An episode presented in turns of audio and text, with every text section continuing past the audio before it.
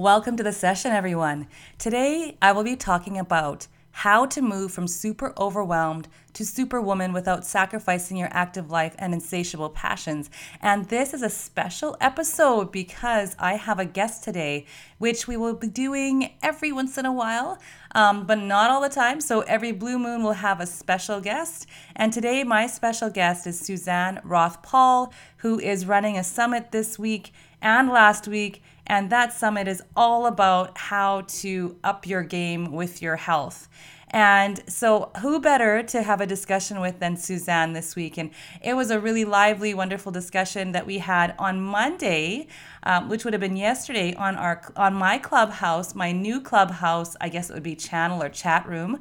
Um, so we did that, and I thought, oh, it was such a great conversation that I wanted to share it with you all through the Family Health Revolution podcast. So this is a topic near and dear to my heart, and I know Suzanne's as well, because we are both women on a mission who want to do a lot of good in the world, and I'm sure a lot of you listening are the same. Your moms, your uh, maybe business owners, maybe you're uh, doing a lot in your communities, uh, you have passions and you're creative people. You want to do it all, but not get overwhelmed. And so, how do you do that? So, get ready for a really lively, wonderful chat. Uh, maybe take some notes. Uh, know that this is going to be an hour full of great information for you. So, I hope that you thoroughly enjoy the show.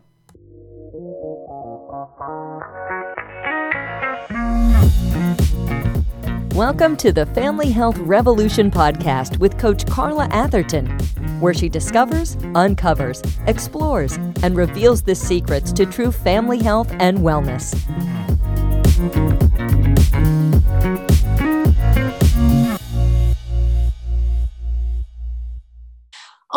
So how do we? So Suzanne, Suzanne and I have been having a hard time connecting, but I think that uh, well, we have connected, but it's been like breakneck speed because Suzanne is running a summit this week and last, and it's called Secrets to Radiant Health. Supercharge your body to reclaim your sexy, reclaim your energy, and live pain free. Um, live pain free. So I was honored to be invited to speak by Suzanne for that summit. And my topic uh, was how to move from super overwhelmed to, to superwoman without sacrificing your active life and insatiable passions. And that talk is being aired on the 18th. Is that correct, Suzanne? Oh, no. Oh, your talk. Yeah. Uh, you are going to be on on the 18th. You're right. Yeah. Okay. And so we are on day like seven already, right? For the summit? A day eight. Uh, wait, sorry, you're so you're on top of it better than I am. Yes, it's day seven. I'm hosting. I'm hosting this talk, so that's why I'm on top. I have to be on top of this, but not everything else. you got it. Yeah. yeah. It's, it's right. We're right in the middle of it, and I'm getting really, really great feedback um, from all of the speakers um, and excuse me, all of the the audience about the speakers and the diversity of and the nuggets of information. And people are really excited about implementing a lot of the info that they're getting already. Oh. So that's been really it's key to give people, and that's what I love about you, Carla, is you're solution driven. Mm-hmm. And that's what we want to talk about today is not just you know theoretical things that you can that what's going on with our health and what's going on with our lifestyle it's what can you do to you know balance that and improve your improve your health so that you can get shit done? I mean that's the yep. whole point is we want to live our lives to the to the maximum benefits and we want to feel good while we're doing it. Well yeah. And, um, go ahead sorry. Yeah no that's i just was saying that i'm getting that kind of feedback because the speakers are actually giving tangible things that can be done. You know it's not just fluff yeah. really giving you right solutions. And I and I the reason why okay so when you and I spoke and we did the interview and I started to cram in a whole bunch of stuff at the end because I was like wait wait I wasn't I had so much more to share. And that's why I wanted to talk to you Suzanne because we had such a great conversation going and I felt like we just really left people just sort of like with a very short kind of summary at the end of things I really wanted to expand upon. So that's why we're talking today and it's exactly what you're saying. Get shit done because uh, on like if anybody can jump in actually all the people who are listening right now are very busy women. And um, we want to get we have stuff to do. We have passions. And it's not just like i don't think any of us like the work that we do is just a job.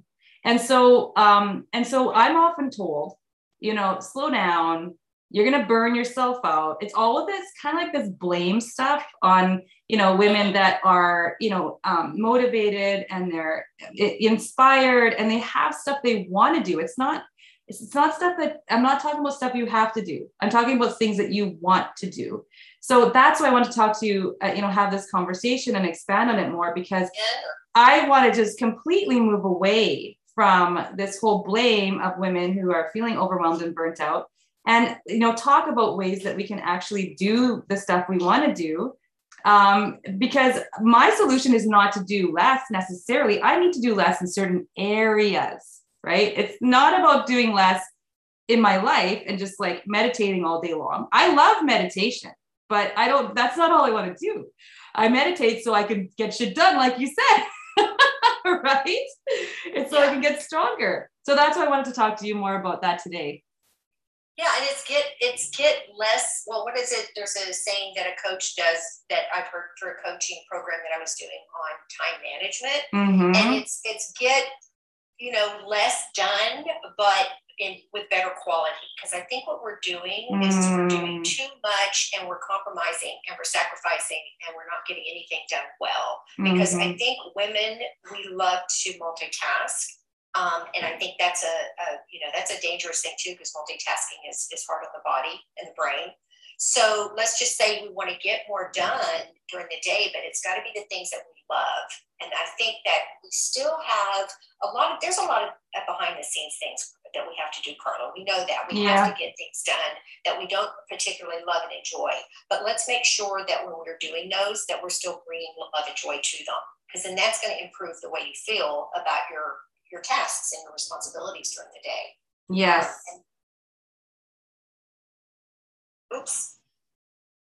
Go ahead. I think. I am sorry. I no. I keep kind of going in and out. You know, just asking, talking about how we can be better equipped emotionally to do the things that we love and also do the things that are just task oriented that are kind of in many ways drain us. Yes. Instead of you know, saying I've got to do things I've learned in this leadership program, we say, I get to do this. I get to do the laundry today. Mm-hmm. I get to go out and water my garden. I get to go to the grocery store. You know, things that we don't enjoy particularly doing.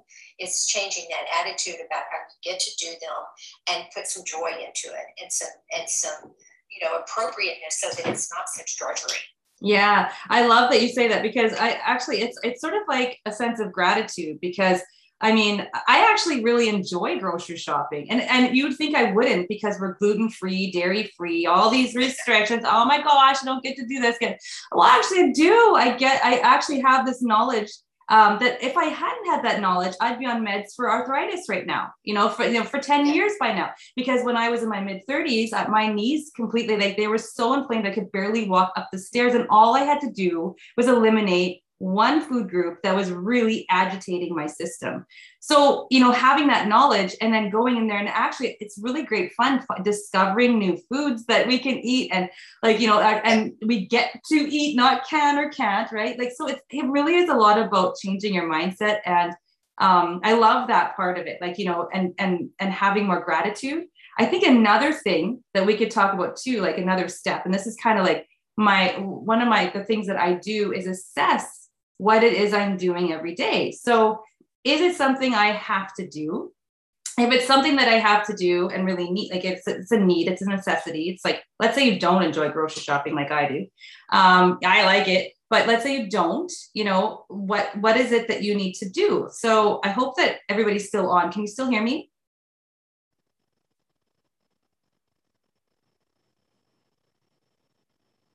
Can you still hear me? Suzanne, yeah, can you still hear me, Suzanne? I'm here. I keep going in and out. I had to go get something to a dead zone area. Okay. I'm oh, back. no I'm worries. Back. I just didn't hear anything. so I thought, oh, bummer, I'm offline because my connection's not always great being in rural Saskatchewan either. So, okay, okay so yeah, going, moving forward to that. So, what do I get to do? I love that. Okay, so another thing is assessing what it is you're doing in your day. So, is it like something for other people? Is it something other people can do for themselves? Is it stuff that you actually don't need to do or even want to do? So that's actually where we, it's like, so it's not doing less of the things you want to do, it's doing less of the things that aren't for you to do. It's not your job, it's not your responsibility. and it's maybe something you don't want to do and it's sort of like pressure from outside forces our society our culture you know what you should do it's like i love what my friend says. Um, she said quit shooting all over yourself right? Like cut it out. Quit shooting all over yourself. It's not good. Um, so that is sort of like uh, constantly knowing what your needs are and then what your wants are and what things are a burden to you and what you need to release. So that you have more room for getting you know the shit done that you want to actually do in your life yeah and i also think a lot of that is most of us face it um, that are probably that are on this call and that are you know career women we're parents we're husbands uh, you know wives we're sisters we're daughters we're we've got all these hats we wear. And I think it automatically puts us into that overwhelm very quickly. And because mm. many of mm. us face it are type A personalities. And when we feel an overwhelm, it's because we aren't saying no enough um, to others and, and our responsibilities as a mother and doing the things for our kids, which they can do for themselves, doing things at work because you don't think that somebody can do it well enough. So you end up taking the job on. Um, that's a big one is releasing that control and getting the support you need. And what I've learned now at age 57 was that, you know, I've earned money up to now. I've saved money up to now so that now I can afford to hire people to help. And I think that's a big one mm. is getting outsourcing some of the help you may need, even if uh, even if it has to do with you know caretaking for your children, um, and getting getting additional days off so that you can have somebody there to take the kids after school to the playground or take them to their whatever their events are that they have to go to so you can get some of your work done or your own personal care. I mean, mm-hmm. really, this a lot of it isn't just work that has to be done, it's so that you can take self care for your, you know, so that you can be there 100% for your family. Yeah. And be there 100% for your job. So, Carla, you and I had kind of talked about that at the end of our conversation when we did the interview series was, you know, how can we be empowered as mothers and as wives and as career people to take care of ourselves 1st mm-hmm. so that we are good to take care of others. That we are, you know, the this the classic um, saying of put the mask on first in the in the air when you're on an airplane because you're not going to be any good for anybody else if you don't have proper oxygen to to keep yourself going. You know, and I think that's where we get caught up in is we think we've some of it is we just think we're so important. We, we, we, we're the only ones who can handle all of this. yes. So by golly, step aside. I know that's how I was with my, my 23 year old son. It's taken me a long time to realize that I don't have to do everything for my family. They can do what they need to do as well. And if it doesn't get done, it doesn't get done. Yeah. That's not the end of the world. Wow. Okay. I have three things. All right. So I'm going to start with that last one. Okay. So we're only one who can do it. And actually, a couple people on this call who had read one of my posts that I posted on Facebook one day. And I just literally had it. And it, I, I took a picture of the kitchen. And I have grown kids and, you know, and very capable family. My husband, like, nobody is lazy in our home at all. But it still can be where the burden lies on me. Sometimes I'm at home working, right? So it's like, you know, sometimes people assume I'm not really actually, you know, I'm very, fle- not that they don't think I'm working, but I'm more flexible than everybody else. So I've got to cram in more stuff in my workday. And then I also have my self care, right? So um, I took a picture of this kitchen, which was absolutely destroyed because we didn't have water, right? We, we get water hauled and we ran out of water that evening. So the evening dishes weren't done, neither were the morning dishes. And I was just like, everybody left for work. And so I still have to work. And so I said, I sent this this picture to my family that said, and we have a family group text. And I said, I'm just wondering if I'm the only person who lives here. just a question. Hardly. Just a question. Yeah. And so, and everybody was like, I'm sorry, I'll do them when I get home. Right. But it was just this little, hey, uh, this is not just my responsibility and uh, don't dump this on me. And so I've got things I want to do too. So I, I really actually I got quite a lot of engagement on that post because um, there was a lot of people who felt the same way. And it's not that anybody's necessarily trying to be negligent or dump it all on you or be selfish, but it's just that awareness that you know, hey, there's other people. Also, being able to delegate, or not even just even be the person that needs to delegate. It's actually teaching our kids to actually to see to see the issue and fix it without you having to tell them right so do I really need to keep telling people to do the dishes when they're all grown ups, right? No, they, they should just see dishes and do them, right? So um, that's another thing. So, and and just because, right, we are trying to cultivate this superwoman-ishness, right? We want to be these women who we want to be strong, we want to be capable. I, I'm definitely not a person that wants to rely on other people for my own care, right? I, I love being self-sufficient, but should I have to all the time? That's the question. Well, no, I think other people can take care of themselves well enough so that they can bring it when they need to bring it. So they can help me, they can help each other, they can contribute to this thing we call a family unit. So that's also a question like, yeah, once we become super women, or, uh, you know, so once we become highly capable, you know, it doesn't mean that we always have to because we get tired sometimes and we have we should be able to do that and be and and be in that situation too and be able to receive. Yeah, and I think great, you know, analogy there about, you know, a kitchen that's messy and you happen to be the only one home. And it's like, oh my God, you can't even get to the sink because it's so full and the dishes, you know, for you to even get a glass of water, if that's what you're going for. But I think that um, what's really powerful about that, this message is when we see those kitchens like that, most of us, the type A personality, we go in and we just start cleaning mm. and get mm-hmm. really resentful. Yes. So we've got this resentment and this frustration. And by the time the family comes home, you are like livid and you have, you know, you blow up and boy, what's wrong with mom? We just walked in the door. But mm. I think a way to look at that, and it's a it's a tool that it's it's an exercise that I'm having to always look at myself, is to walk away from it get what you need, walk away from it, and then you know do some self care because it's frustrating to to obviously not be able to clean it up, but also to get mad about it. And that might be you go for a walk, you yeah. do something where you just go do your little bit of yoga stretching, or you go take a hot bath, something so that you aren't like putting yourself in the midst of that anger, that frustration, and that mess. Totally. And I think yeah, don't you think that's a big part of it too? Is we get into okay, nobody's going to do it, so I'm going to have to. And yeah, we've got all this frustration, and I think a lot of type A personalities, and and especially when they're working from home, Carla, I do the same thing. My husband's now working from home. My son is now home. I have a 23 year old son at, at home. He's working, but he still is producing mess, and there's still things around that get disorganized. That we have to learn to choose our battles and choose what's important for us at the time, and that's going to help us have more balance in our lives when we can let go of some of those things that are so irritating and frustrating and then have those family conversations when you're calm about yeah. you can't leave things and you know everybody needs to be responsible for themselves in a family situation and and you can't bitch and complain about it. They have to have that set up ahead of time.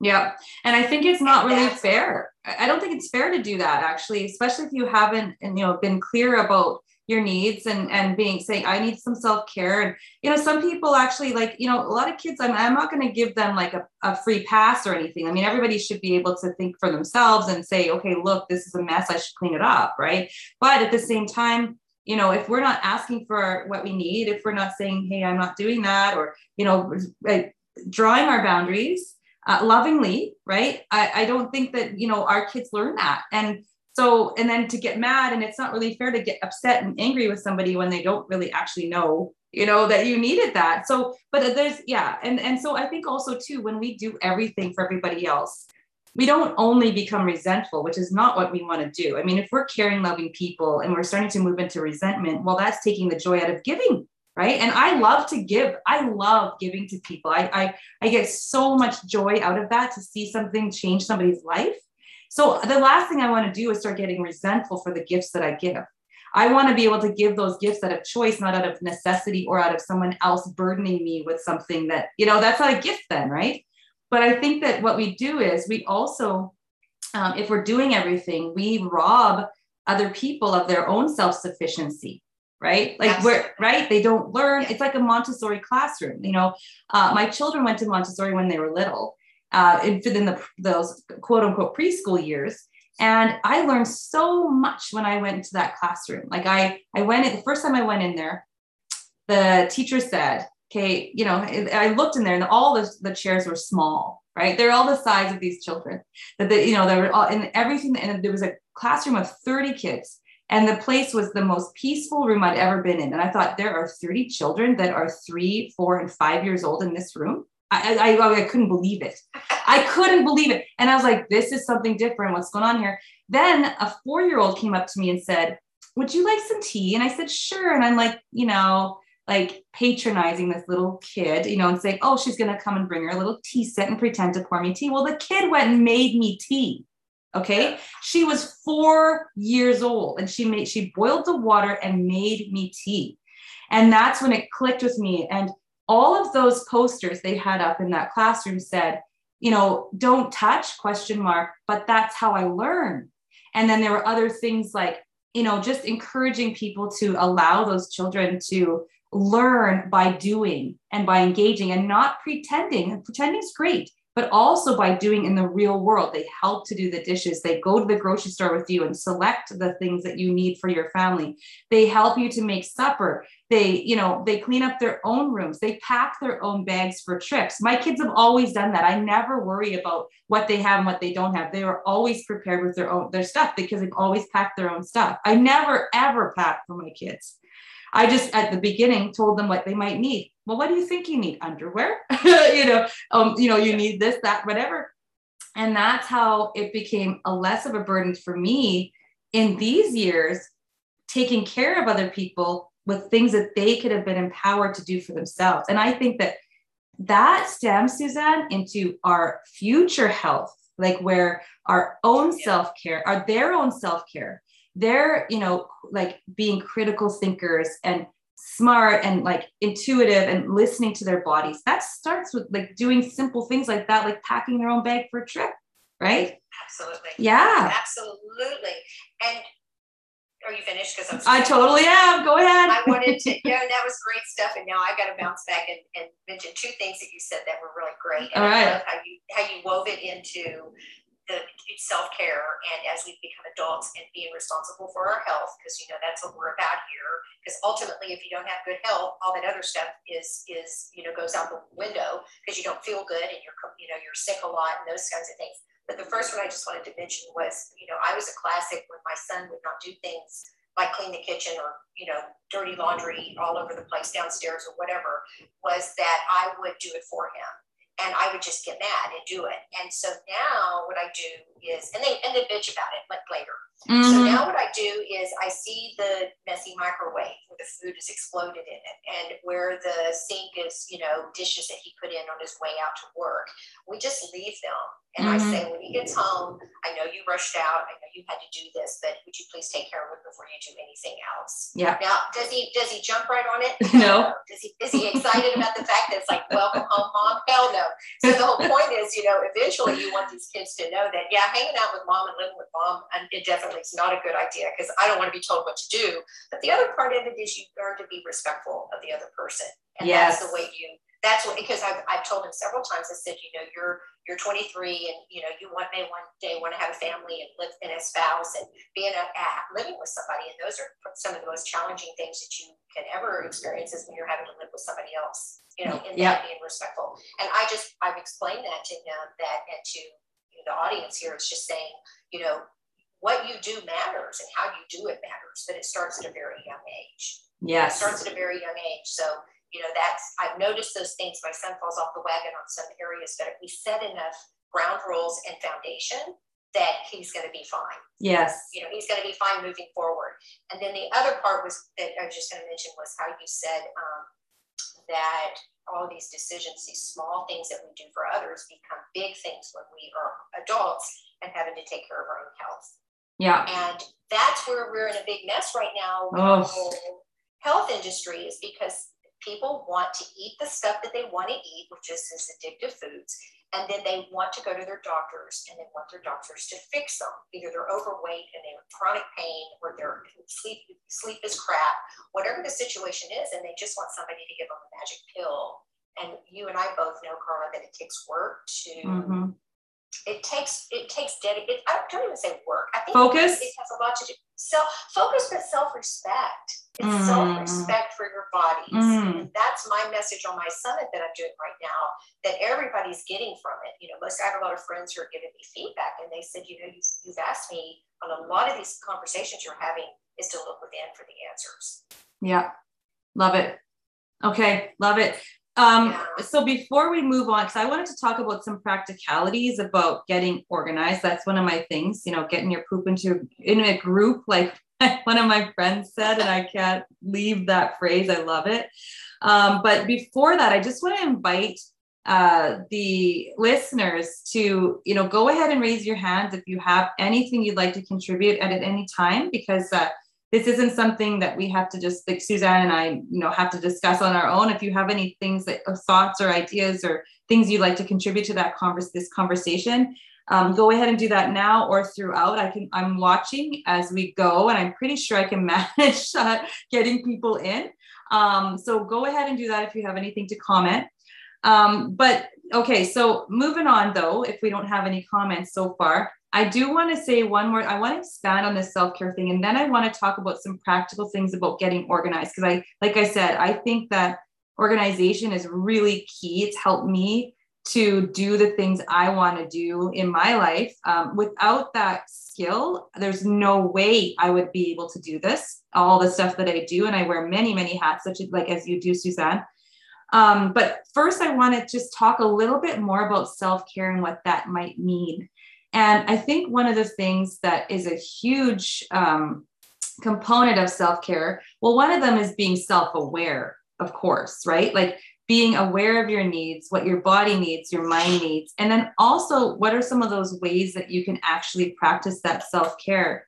I actually have a document that I put together for people that talks like walks you through all of this whole concept of self-care and like tips and you know ideas and things that you can actually do from like having baths to going for walks to you know even just uh, things like you know working out. Some people like to do really like intense things and that's part of their self-care because it makes them feel more powerful and empowered. But one of those things I think is at the top of the list or I guess the category would be stress reduction techniques. Would you agree? Oh yeah, absolutely. Stress is up there with, um, I mean, stress is right there with toxins as far as I'm concerned. If you have to- high toxin loads in your body and high stress, all those other things you're doing for yourself get minimized. You, you've got to be able to deal with the stress levels. Absolutely. Yeah. Yeah. Okay. And then so the idea. So I remember when I, when I did my yoga teacher training, I also did that. And the reason why I didn't actually do it to become a yoga teacher, although I do teach some yoga, it's definitely not my bread and butter or my first, uh, my first uh, thing that I do, you know, in my work, right? But I incorporate it into everything I do because it's not just yoga of the body, it's yoga in the mind, right? So it's like that learning how when to let go. It's like it's like um, effort and non-effort always at the same time. That's one of the main things I learned from that. And when I did the yoga teacher training, I did it because I knew that I needed to, and not for a job, but for my mental, emotional, and physical health, my well-being, and to practice not yoga, not yoga, not only in body, which is hugely beneficial, but also in my mind and in my life. So it's like being that mountain, practicing mountain pose in the grocery store lineup right? like, like you, so I could be like ripping my hair up. I'm late. I got a meeting. Eh, it's five o'clock. Everybody's in line. It's like the, the person at the till is new, you know, they're like doing everything wrong. And, you know, it's like, oh, price check, la, la, la. And you're waiting, right? So um, it could be like that where I'm frustrated. I'm t- tapping my foot, getting that, making the people in front of me stressed out, right? Because they can't do anything about getting me through the line faster, you know, being rude to people, whatever, being stressed. Like about things that don't matter, Suzanne. Really, they don't matter. And so, what my teacher would say practice your mountain pose. Oops, sorry, my phone fell. Practice your mountain pose in the lineup. So, and so I'm I'm in mountain, and it, you can't really tell what I'm doing, and I and it's really that uh, release of. Uh, it's more like being in the now, right? Not the past, not the future, not in getting caught up in this tr- like runaway train of emotion that really is leading to disaster or a really bad day. Uh, practicing that mountain pose smiling you know looking around um, you know your environment uh, smile you know making people feel better you know telling them it's okay and allowing them to relax as well. Um, so it, that is why i took that training. I knew i needed it for that reason and so when we do this self care, we're actually, and we do these stress reduction techniques, we're actually allowing ourselves to be trained right? We're training ourselves to be able to bring it when we need to. So we have this sense of calm so we feel organized so we can think so we're not in ooga booga stress mode and so that we can really like, sort it out because there are going to be many times in our lives many multiple times a day even where we have to bring it and but we need that sense of calm and peace and cultivate that as our default right so that's why i think those those uh, stress reduction techniques such as meditation yoga tai chi qigong that balance our energies um, really allow us to be able to be super women which we think would be the opposite right right? Like we need to be like, woo, out there working out. Well, that helps too. Yeah, I work out, I run. I'm kind of crazy that way. I dance down the road. Like I have this crazy run dance thing I do. That's really crazy. But um, I do all that. But I also need to be able to have a sense of calm and peace and presence and grounding. Yes. And I, on my summit, I, I have interviewed mm. uh, uh, yoga teachers, um, hypnotherapists. I have some energy um, healing folks. And one of the things we all agree on is the power of the breath work oh, and the power yes. of your breath. And that, when you were saying in the grocery store line, what I do nowadays is just close my eyes and do some deep breathing.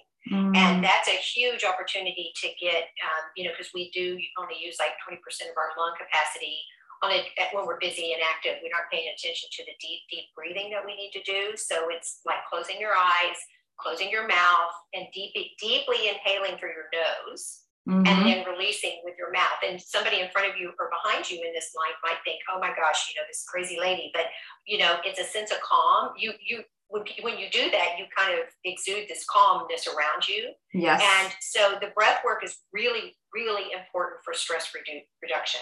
Well, and when I'm, go ahead. No, go ahead. Go ahead. Well, I was going to say that it's really that's the other thing about yoga that I love, and I I am incorporating that in my life daily and, and weekly, and I'm encouraging all of my viewers on this summit because I have 20, 22 speakers, and we're all talking about the power of, of breath work. It, it doesn't matter if you're talking about thyroid or you're talking about um, you know, yoga, we're, we're talking about how important it is to deep breathe to reduce stress. Mm-hmm. And so you can't obviously close your eyes when you're driving and do a deep breathing exercise when you're about to, you know, road rage or somebody cut in front of you. But what it has done for me is realizing that that person's in a hurry, that person's actually driving dangerously. I need to just let them go, go mm-hmm. by. And if somebody wants to cut in front of me, let them come in front of me. And I've noticed that my husband still gets very irate. He still gets agitated. He curses and yells. And I look at him and I said, You know, honey, the only person you're hurting is me. I'm sitting here listening to all that right. stuff. And you're hurting yourself because now you're all tense and now you're getting pissed and now you're trying to run up on behind this guy because he cut off in front of you, cut, cut you off and stuff. So it's a it's a real awareness once you start doing the practice yourself, Carla, and you know that. Yes. That everybody around you is so hyped up. It's really bizarre. You're like, wow, so that, that person needs a yoga class. Yeah. And and then the other part of it was really powerful is when you said energy. So we're very energetic type A personalities. We're go, go, go girls. We love to get things done. We love to go, go, you know, we just, you know, accomplish things, which can be exhausting, is that what I what yoga does for me is it's an energetic calm. Mm. So it's kind of a juxtaposition. It's like a dichotomy there. It's like it's you're energetic, but you're calm. Yes. And if that can be, it's the only way to explain that is that you feel that energy in your body, but you're handling things more calmly. Mm-hmm. And that's what I find to be powerful for yoga and Pilates. And we talk about, I have a Pilates instructor that's on, and I have the yoga folks that are on, and we're talking about how each of those are so much about body awareness. Yes, I love that.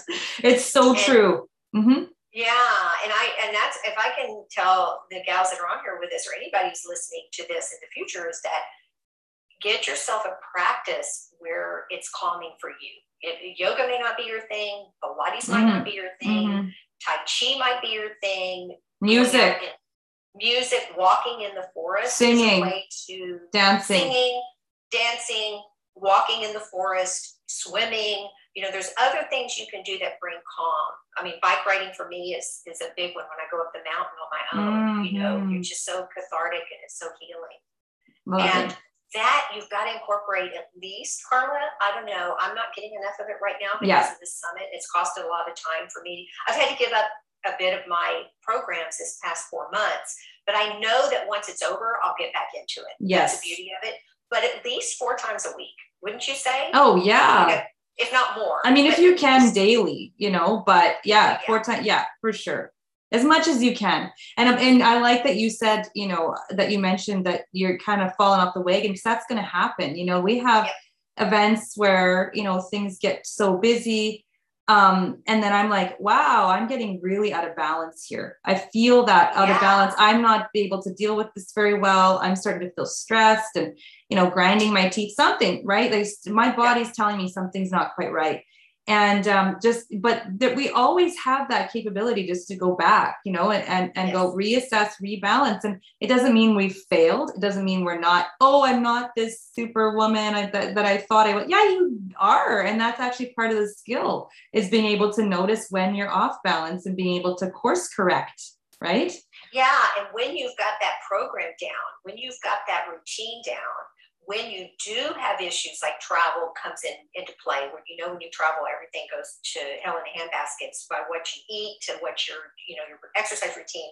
You're calm about it because you know that when you get back, your body has an amazing innate ability to remember and recall. I love how my your muscles recall things. And You think you Mhm. haven't bike ridden in like three weeks. You get on, and yeah, your lungs are burning a bit, and it takes a little to climb the mountain than you would have if you just did it, you know, three days in a row. But um, your your memory, the body has a memory, and it comes back and saying, "Oh, this is good stuff." I'm, Yeah. I, I know, I, I know this is going to be good for me. It's a little struggle, but it gets back into a rhythm pretty quickly, totally does and that's. Yeah, that's the beauty of actually. For me, I knew this whole. I had this four month program. I knew it was going to be intense. I knew it was going to be throwing me off balance, but I prepared myself. Yeah And so, yeah, I'm human. I fell apart. I had breakdowns. I cried. I threw temper tantrums. I did it all. I yeah did it all, and, and I still said it's okay. I, I, you know, and let yourself have a temper tantrum. Oh, another thing I wanted to share was a doctor that I was seeing, a naturopath said that when we cry, Mhm. we're releasing yeah um, toxins tox, toxins out of our our we're tears shedding we're tears. yeah Yeah, I thought that was really amazing. She said it reduces cortisol, your cortisol levels, and it's a stress reducer. You know how when you have a good cry, you feel good yeah afterwards. It doesn't feel great during it, but I'm a I'm an ugly crier, and I'm like, I don't want anybody to see me crying. I'm gonna go, I'm gonna go do this on my. But you always feel better. yeah So that's another release. Give yourself a good cry. Give yourself a permission. There's nothing better, Carla, than having a breakdown with your family, where they're being total butt butts. You know, I was gonna say buttholes. That's an inappropriate word.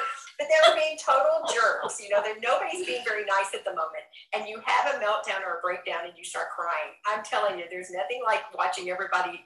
You know, all of a sudden freeze, freeze frame and then you then you kind of can say, you know, hey, you guys, this is being unreasonable, or you know, for anything like that, you know, how when when a kid throws a temper tantrum or a kid starts crying, you know, we usually pay attention.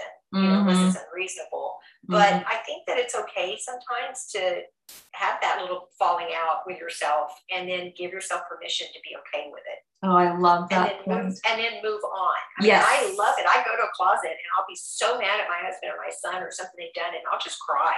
I'm Mhm. like, oh, I want to strangle them. But then you go, okay, I'm not strangling anybody. I'm Mm-hmm. gonna cry, and it feels really good. And then you get your shit together and you put your makeup back on or you dry your eyes, and it does help. So Mhm. don't don't be embarrassed about when that happens because crying is actually very cathartic and it's helpful.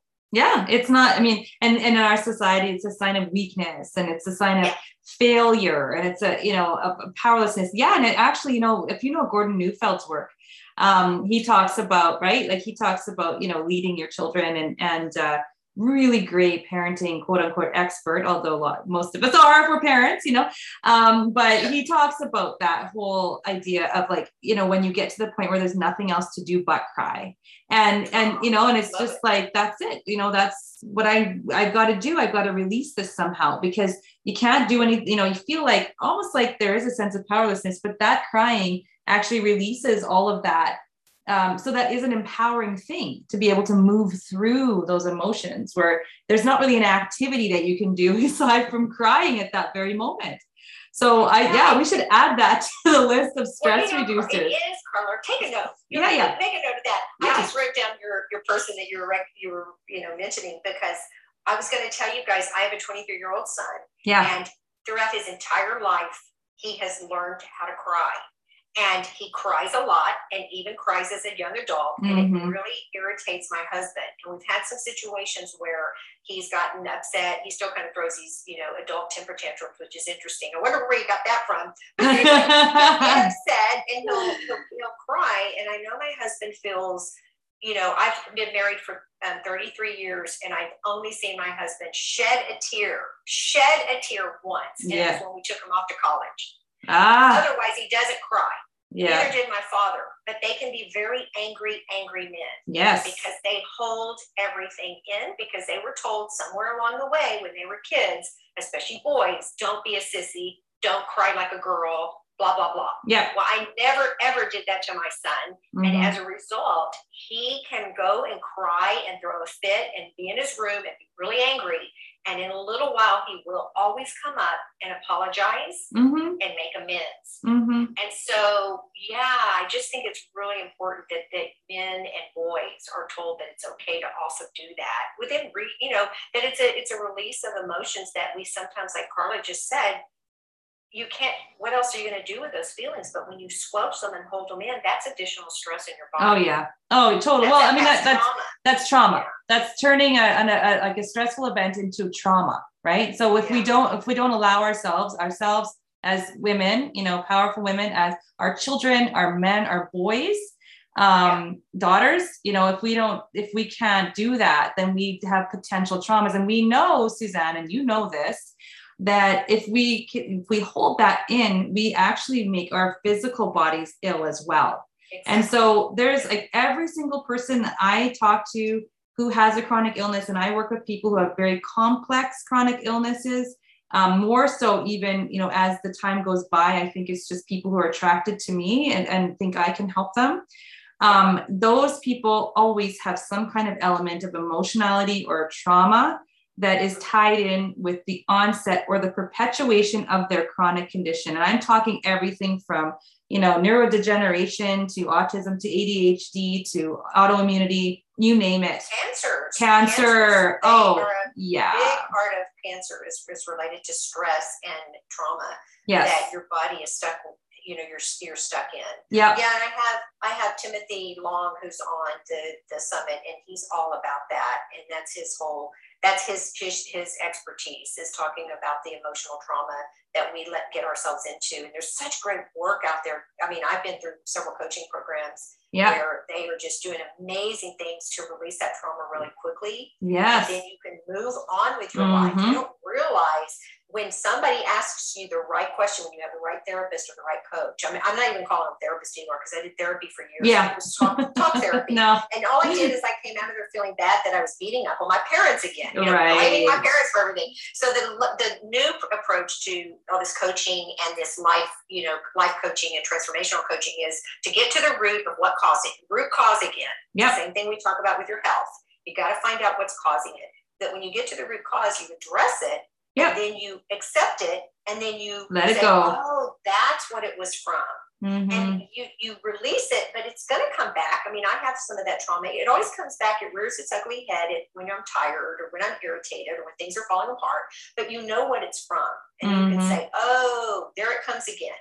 Mm-hmm. And you let yourself go through a meditative state where you start deep breathing, you start, you know, quietening the mind, you go through a state of, of just calm that is required to just let it come through you. It's going to come, it's going to come up. Yeah. You want it to go through you and not keep stifling you. Yes. I love that. And uh, there's two things I want to say. Okay. So we're hitting the 47 minute mark. So we're going to probably wrap up in the next five or 10 minutes. But I just really want to talk, touch on two different things before we do that. Um, one thing I want to back up about what you said about children and temper, temper, tempered tantrums. We had an incident like that in the car actually yesterday, no, day before yesterday. My little niece um, had some big emotions and uh, not a lot of like, you know, her like people in her environment at the time were getting upset with her. And everybody's, you know, thinking she's a brat and thinking she's just trying to get her way and she's trying to play with this slime in the car. And I, I said, and I knew when I mentioned it is, you know, Auntie's here we go again. Auntie's going to say something that's going to cause a problem because I'm like, you know, sweetheart, I don't think that, you know, so and so wants the slime in the back seat of the car because it could get all over. And maybe we should put it away. No, not putting it away. Okay, no. Right. So everybody in the car is starting to get really upset. You know, stop it. You know, she's starting to cry. And this is what we call mirror neurons, right? When we get upset, those little people or the people we are, you know, even adults are going to reflect that stress back to us. They're going to start feeling stressed. They're going to start trying to protect themselves. They're going to get into that, you know, survival mode and getting hyper stressed, right? Nobody's thinking at that point. Okay, so what I'm thinking, I'm going through my mind. First, what did that kid eat? She's tired. She didn't have any good breakfast, had tons of sugar that day. Um, she's not being taught skills on how to deal with her disappointment or frustration. She's little. Everybody else is big in this car. She has no rights other than, and she has no other power than to throw a fit right now. And she's mirroring. Oh, I can hear you, Suzanne. Oh, Suzanne. Oh, sorry. That's okay. You're having a snack. No, I'm just kidding. No, okay. I was wrapping something. But but right. So we've got this situation, and so and so what do we do to to well first help those situations is what i did was try to mirror you said deep breathing right? And i also had rose essential oil in my purse and that rose essential oil right? I use i, I love it. I think it's so beautiful and it's actually a trauma it's an essential oil you can use in trauma.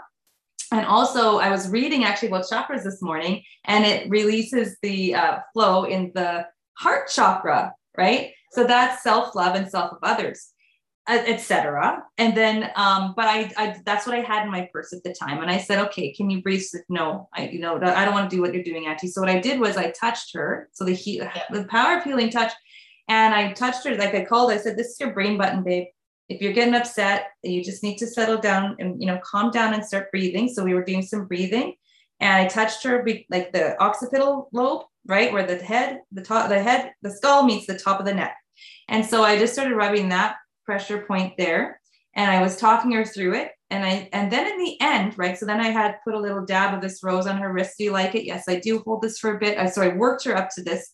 And, and then I was able to talk to her. I wasn't gonna get anywhere if she was feeling threatened and if she was mirroring other people's upset emotions, right?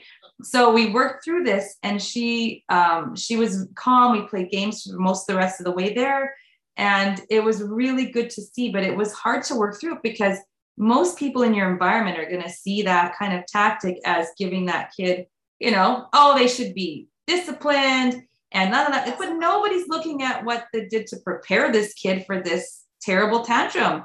What else did they have to do? They they had no other recourse than to survive, right? So i'm not so it wasn't that we were just like oh we let people have tantrums and we let our children grow up feeling that they can do this. But like you said suzanne it's a release of emotion. We can be present and there with them and not you know just allow them to be able to be and within reason. You know they're not hurting people or or swearing at them or punching or you know being mean. They're just going through stuff and we help them we guide them. And then that means it is and there's a lot and so um yeah and then looking at how we prepare them for those moments and ourselves so if i hadn't been able to be present i would have been yelling at her i would you know right like i, I would have been like you stop it right now that's really rude i can't believe you're doing this you know all that stuff but that wasn't what would have helped her through that situation. Okay, anyway, sorry. Yeah. Uh, yeah. I love it. No, it's so true because, you know, Carla, we do that as adults as well. We we throw temper tantrums in other ways. It's called it's called frustrations. And we get mad at our spouse or we get mad at our kid or we get mad at a friend. And it's the same, it, it applies the same way that I've noticed that, you know, with a baby, sometimes you're a young child, you can't always reason with them because they don't know why they're feeling that way. And as adults, sometimes we don't either. But what I've learned to do in the last six months of some of these coaching programs I've been doing is to ask myself what's really going on when mm-hmm. I start feeling all of this frustration yes. and anger towards something someone something just did to me. And it comes back to that I'm either not being heard or not being yes. seen, or yes. I'm, I'm reflecting something that it has nothing to do with them.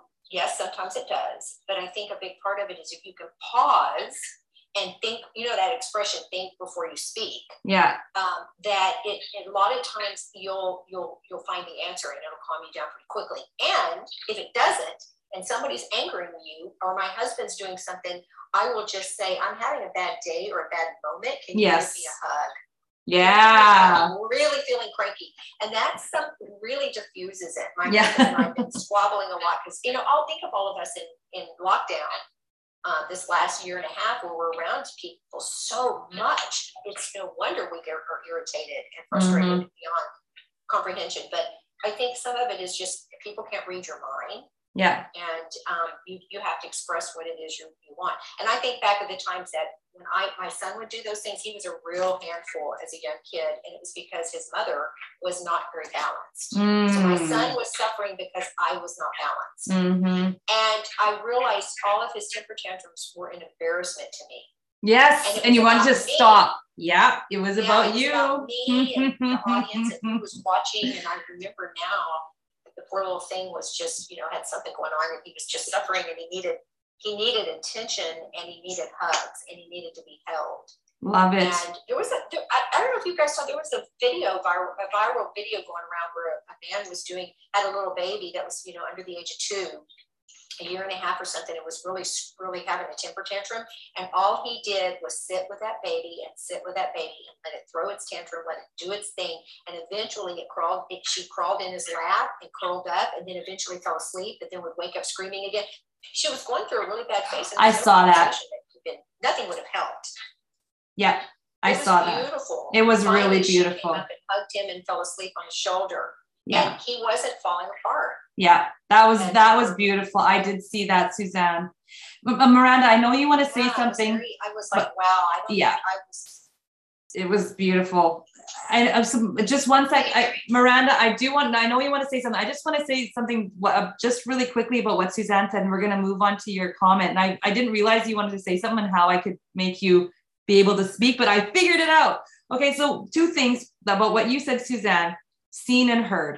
And actually, what I did as well in that situation was I saw her and I heard her, and I and I it's called pond listening and it's a it's a method. And it sounds really fake is when you say method but it really is a way to um, ensure that people know that you see and hear them. So you say i was saying to her you were frustrated. No. Okay you're sad. Yes. You're sad. Yes. You're sad. And i kept actually giving her words and so it's called compassionate communication or nonviolent communication Reflective, isn't it Pond- listening? pond listening listening. well they they call Yeah. it pond listening yeah yeah so it was it was so helps especially those little ones and Yeah. then she and then she was calming down but i wasn't going to give her what she wanted because it was still a no right it was still a no. Yeah. but she was seen and heard and she could accept that no after that so that was the key it wasn't like oh i'm going to be all nice and give you what you want because you know you're having a fit no it's still a no babe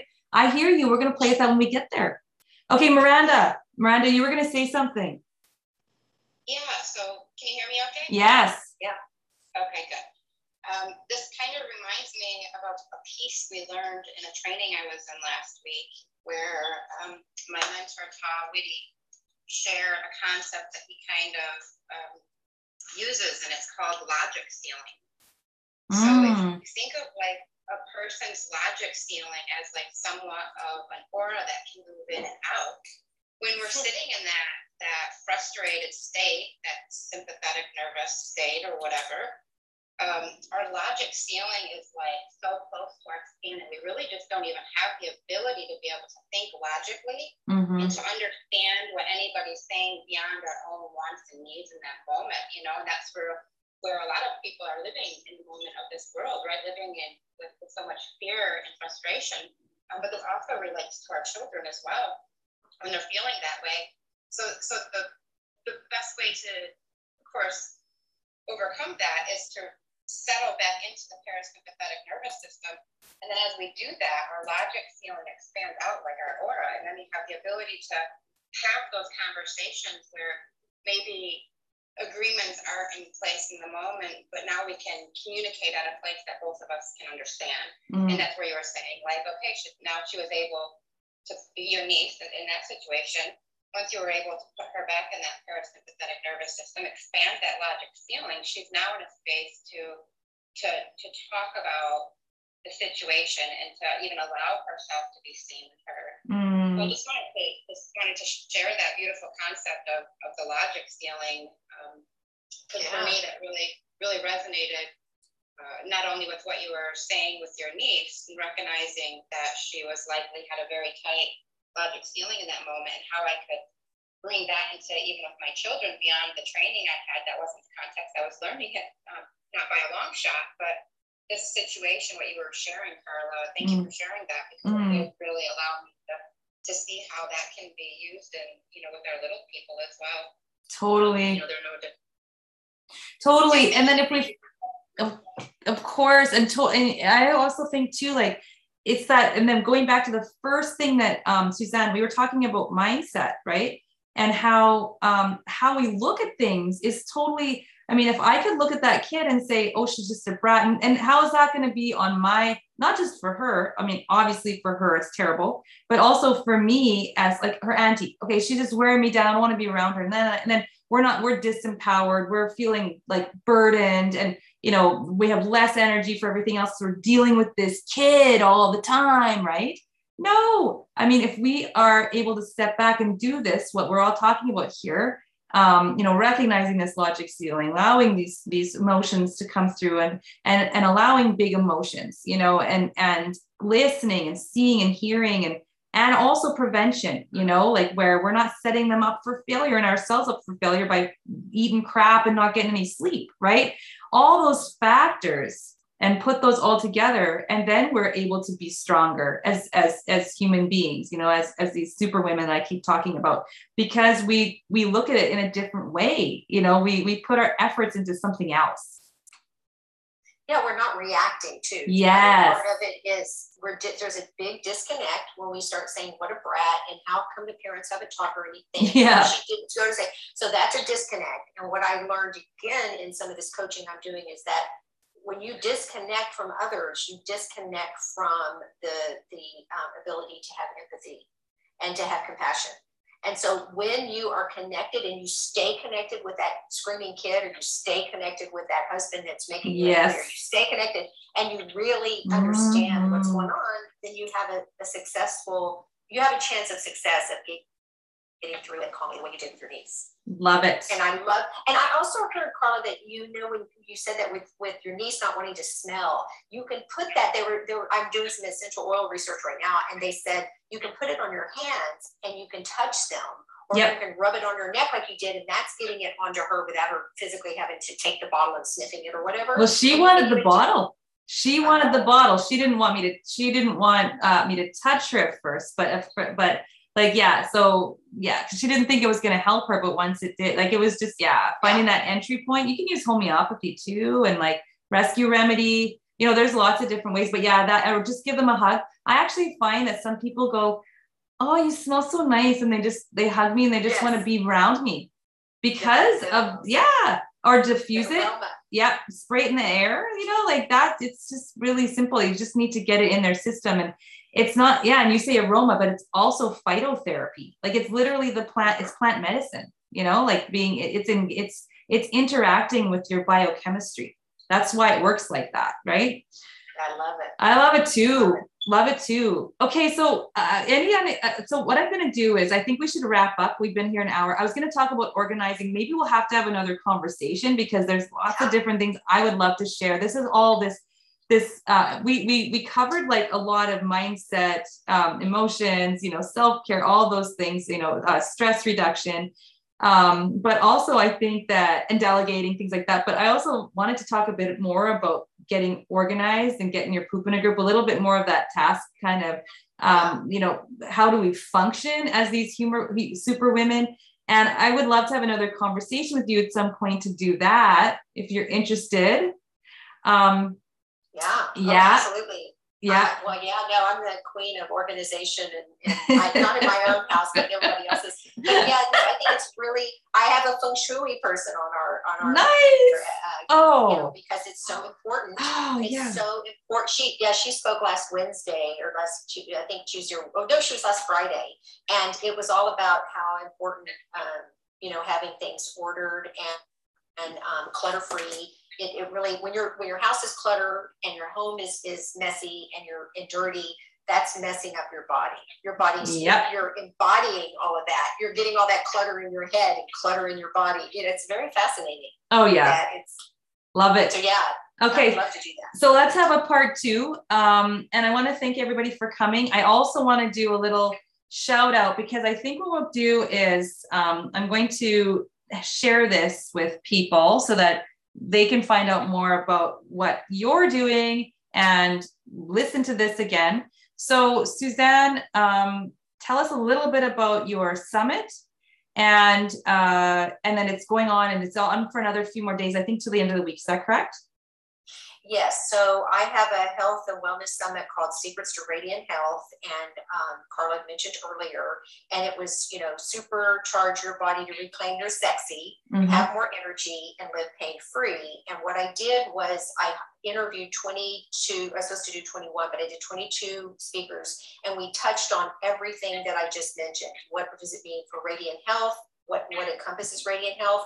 And so we have everything from fitness to yoga to a thyroid expert to um, Carla, which is you know solution driven nutrition and support on you know these conversations we're having about health.